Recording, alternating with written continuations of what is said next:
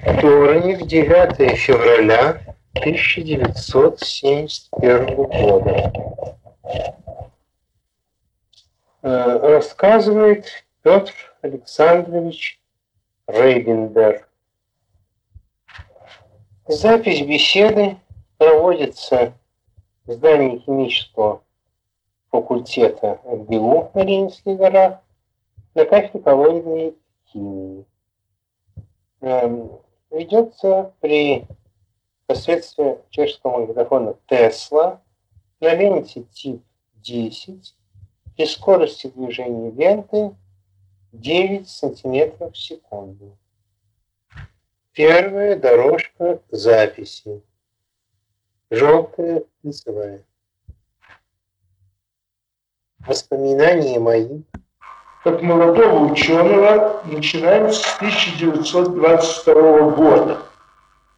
Года, когда я был зачислен академиком Петром Петровичем Лазаревым, младшим научным сотрудником Института физики и биофизики Наркомздрава, в то время еще находившимся в ведении Академии наук, тогда еще российской Академии наук, до ее переименования во Всесоюзную. И тогда там э, помещалась комиссия естественных производительных сил России – Э, председателем которой и был академик Лазарев. Он же был директором института. Этот институт был прямым продуктом чрезвычайно активной и прогрессивной деятельности так называемой Лебедевской школы. Пожалуй, самой прогрессивной, самой передовой школы физиков – возникший еще в царской России. Сам Лебедев, замечательный физик-экспериментатор, открывший давление света, глава тогдашней физики, поражавший всех изяществом и смелостью своих опытов, позволивших непосредственно обнаружить самыми чувствительными по тому времени инструментами давление светового луча. Лебедев в 1911 году в результате протеста против реакционной деятельности министра Кассо ушел из Московского университета с большой группой самых лучших ученых. И вот он основал тогда в Мертвом переулке на Причистенке маленькую лабораторию физическую в частном доме на средства московских меценатов.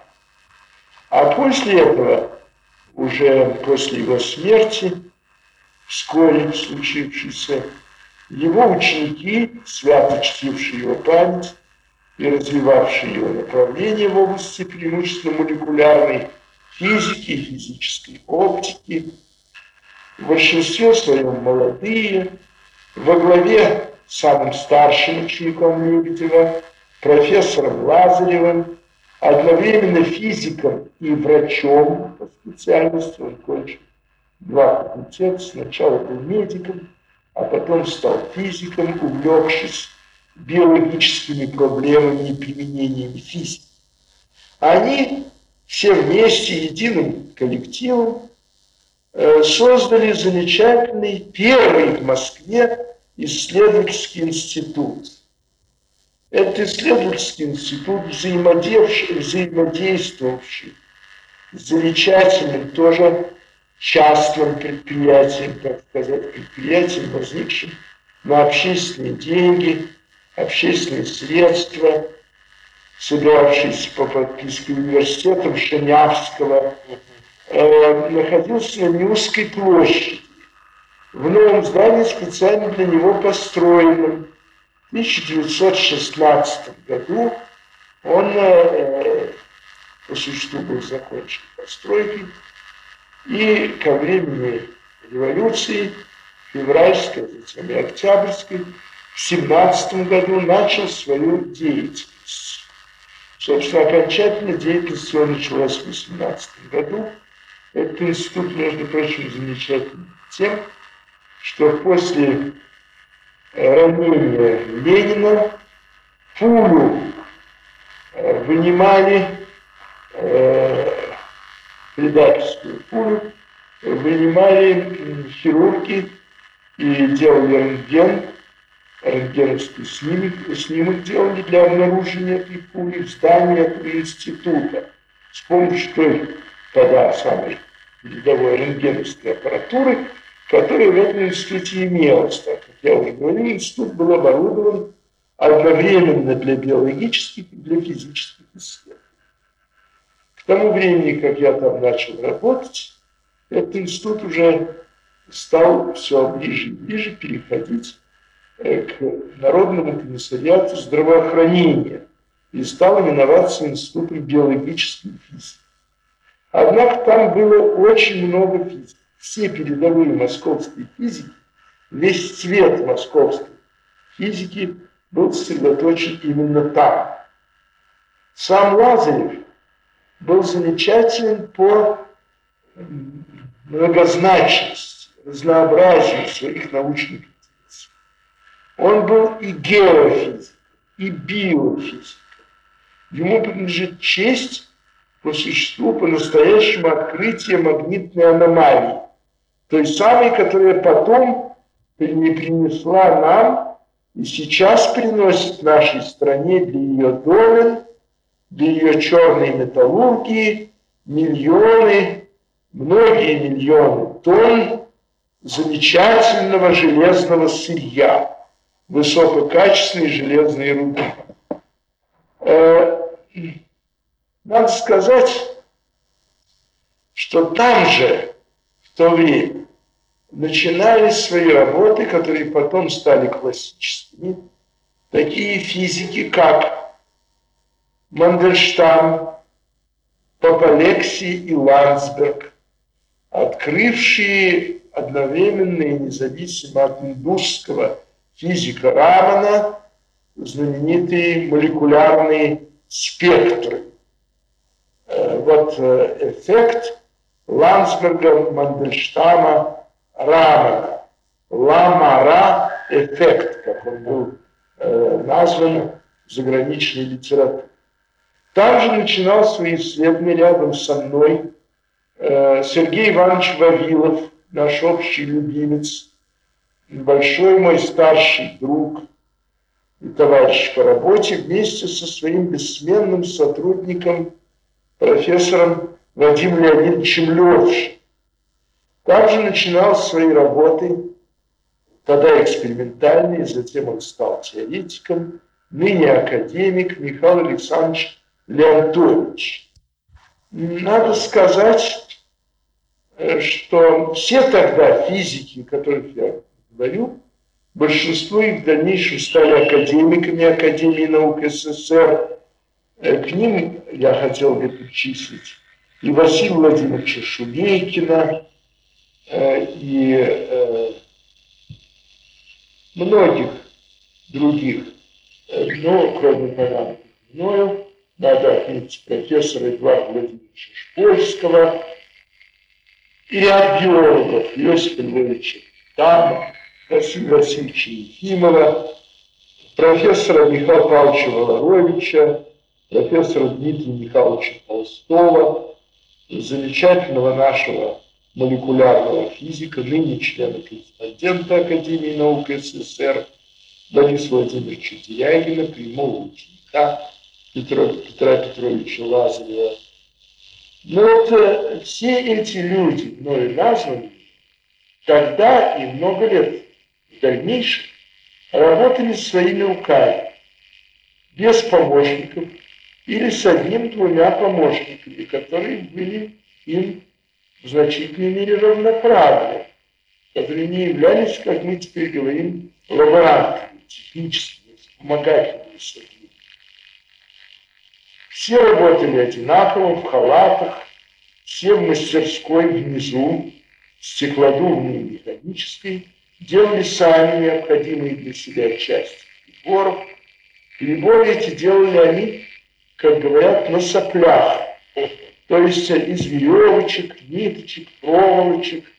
Причем эти приборы выходили, как это всякому физику хорошо известно, иногда гораздо более точными и тонкими, чем покупные приборы, которые можно было выписывать из-за границы только ввиду отсутствия тогда у нас какой бы ни было промышленности приборостроения. Ну, конечно, это не исключало выписки из-за границы новейших образцов измерительных приборов, которыми институт был очень хорошо оборудован.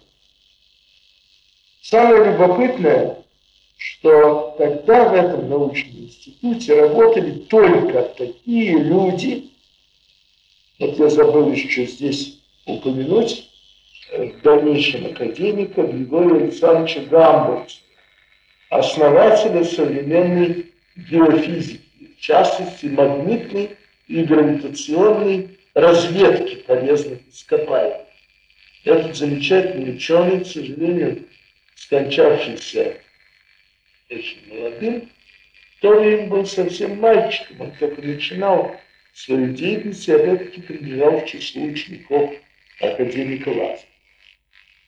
Вот э, самое интересное, что все мы тогда, независимо от возраста, и очень молодые, как я, в то время мне было 23 года, я еще учился в Московском университете, который я окончил в 1924 году по физико-математическому факультету, по математическому отделению, по специальности физика, молекулярная физика и термодинамика. Хотя уже тогда я вел научные работы, довольно много печатал и у нас, в России, и за границей. И, тогда уже я был увлечен именно той же самой наукой, которую я с тех пор неуклонно развиваю со все большим и большим коллективом своих друзей, младших товарищей. Вот э, в то время мы все приходили в институт, когда кто хотел. И уходили обычно поздно вечером. Никаких расписок или э, номерков, там, жетонов о приходе на работу не было. Это вообще было совершенно непонятно. Не было вообще никаких других дел, кроме занятий своей наукой.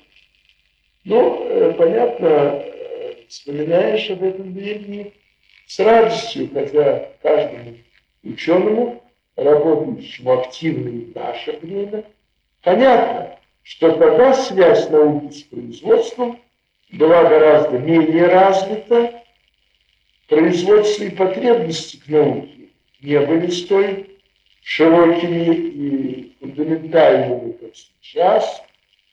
Производство не двигало в такой явной мере науку, предъявляя к ней свои потребности, как теперь.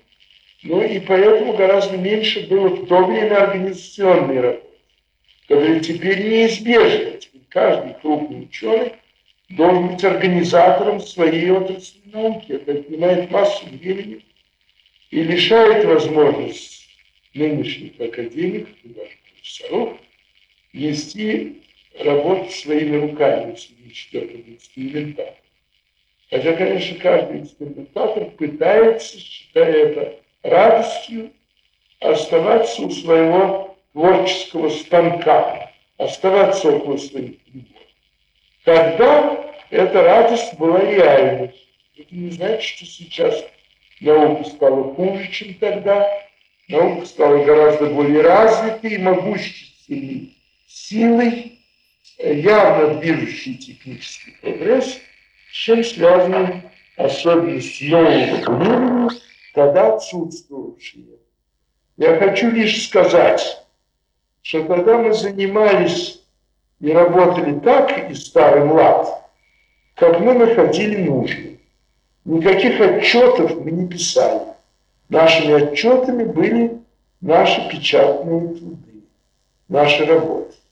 Опять-таки писали мы, в отличие от наших коллег по гуманитарным специальностям, так, что этот процесс писания был только заключительным, после мучительной экспериментально-теоретической проработки. После того, как человек, думая над тем, что он делать должен, или над тем, что он уже делает экспериментально, делал то, что в кругах э, широких э, профанов в науке называется открытие. Мы не называем это открытием, потому что тогда приходилось бы нам, приходилось бы нам каждый раз говорить о том, что мы каждый день делаем хотя бы маленькие открытия. Потому что в такой цепи открытий и заключается творческая работа каждого ученого, физика, химика, биолога. Но вот э, вспоминаешь, что Сергей Иванович Вавилов, который с особым наслаждением предавался исследованиям в области люминесценции и биологической оптики вместе с тем,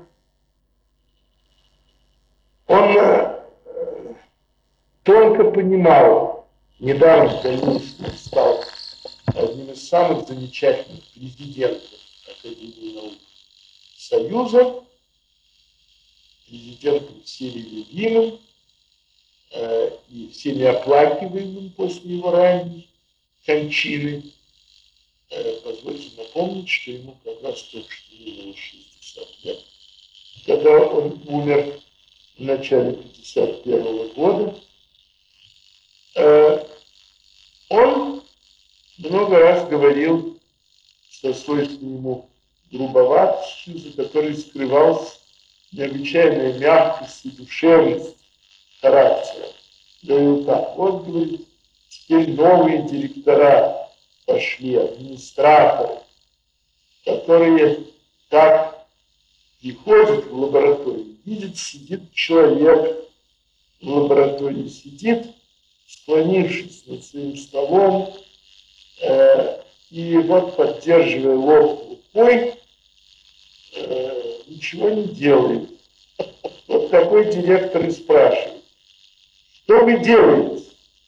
Сотрудник, прервав свои размышления, говорит, я думаю.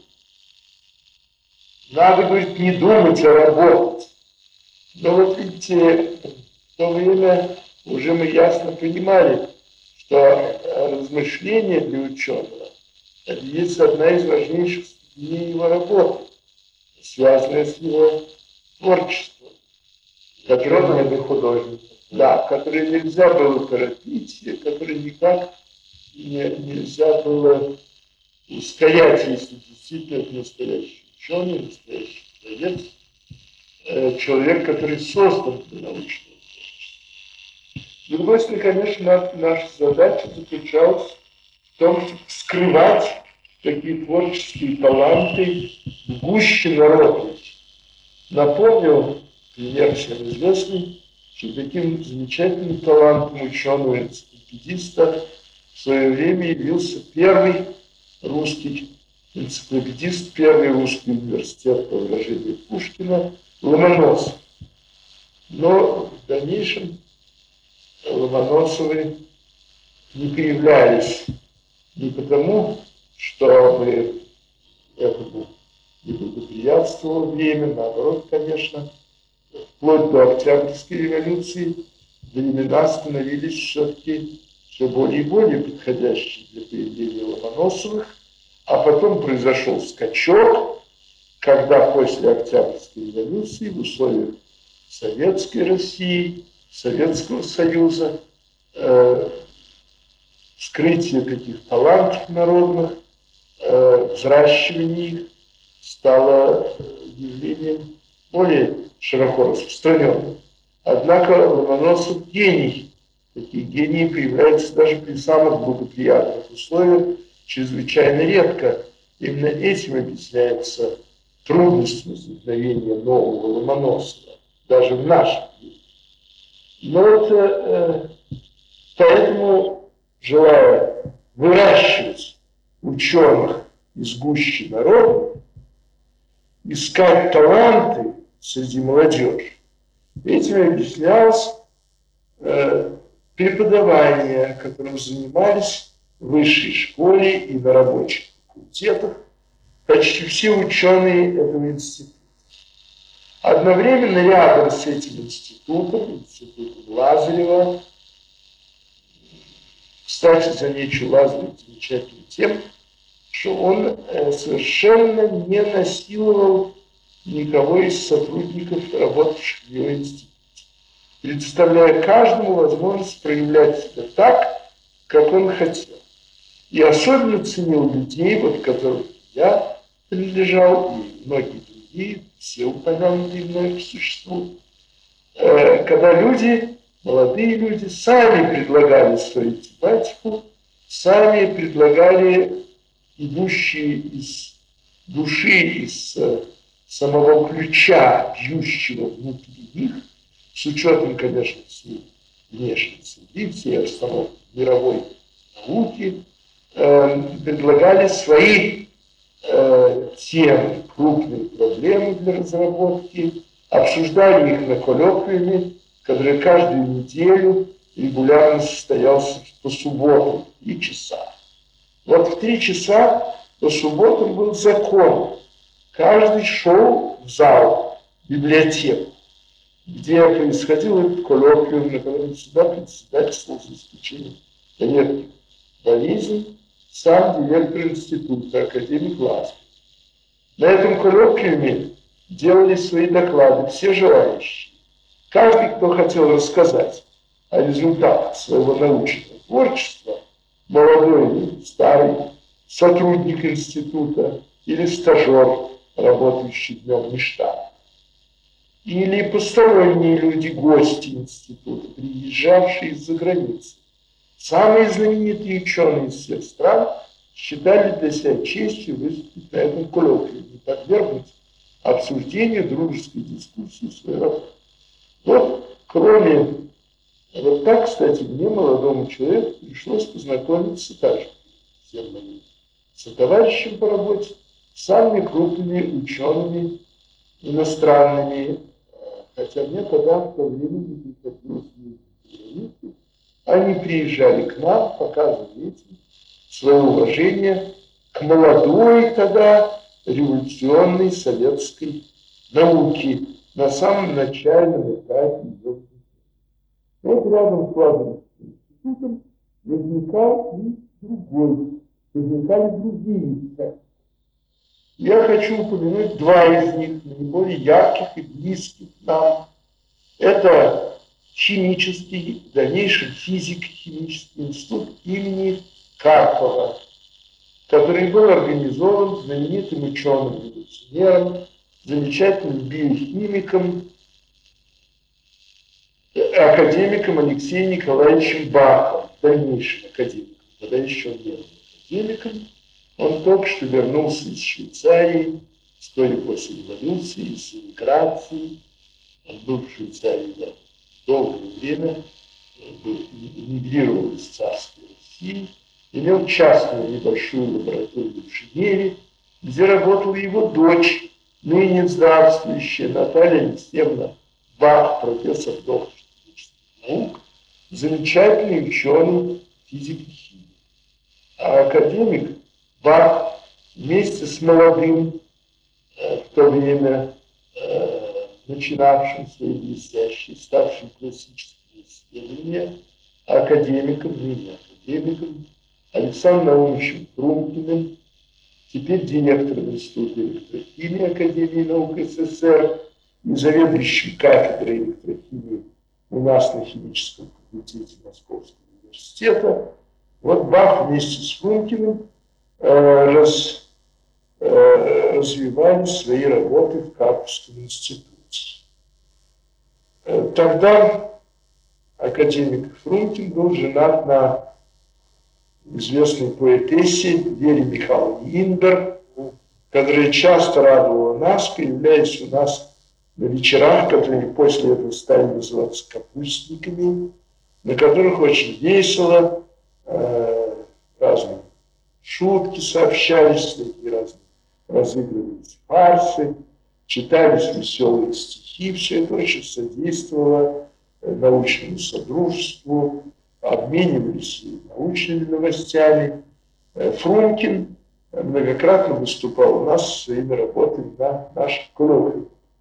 Мне особенно приятно заметить следующее, что вот Вавилов и Фрумкин, которые оба старше меня, но Вавилов старше нас обоих, Фрумкин старше меня почти на 5 лет, 4 года, э, были в то время, когда я был начинающим ученым, были уже вполне сформировавшимися, хотя и молодыми учеными.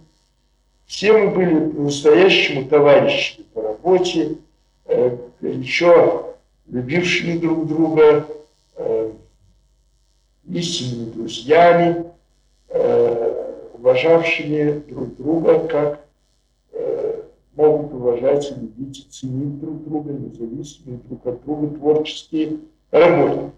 Так вот, очень интересно, что я знал тогда Вавилова и Фрумкина как людей, уже совершенно ясно сложившихся э, как людей, на которых можно было сказать, что они станут классиками советской науки.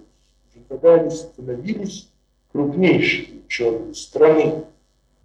Вместе с тем они совершенно не умели говорить. Они были лишены следов красноречия. Просто напоминая известную притчу о Демосфене до того, как он стал э, на морском берегу э, в одиночку Э, упражняться, набрав в рот камешки. Правда, не совсем ясно, для чего нужно было набирать в рот камешков. Я думаю, что можно было упражняться и без этого, без применения такого странного метода. Но вот они камешков в рот не набирали, может, поэтому говорили ужасно. Как говорят, все мухи дохли во время их докладов. Слушать эти доклады можно было только потому, настоящим ученым, что чувствовал, что в них закладывается основа настоящей будущего. И вот на моих глазах оба этих ученых, скажем, через 20 лет, буквально через два десятка лет, стали оба демосферы. И Вавилов Сергей Иванович, и Александр Фрункин, стали блестящими лекторами, профессорами высших школ и блестящими научными докладчиками, увлекавшими сотенные тысячные аудитории. Самое интересное, что оба они э, именно в этом отношении прославились. Вавилов еще до того, как он стал президентом, как был академик, стал крупнейшим общественным деятелем, а не только ученым, деятелем советской культуры, общепризнанным первым человеком в Советском Союзе качестве представителя по-настоящему советской и русской культуры.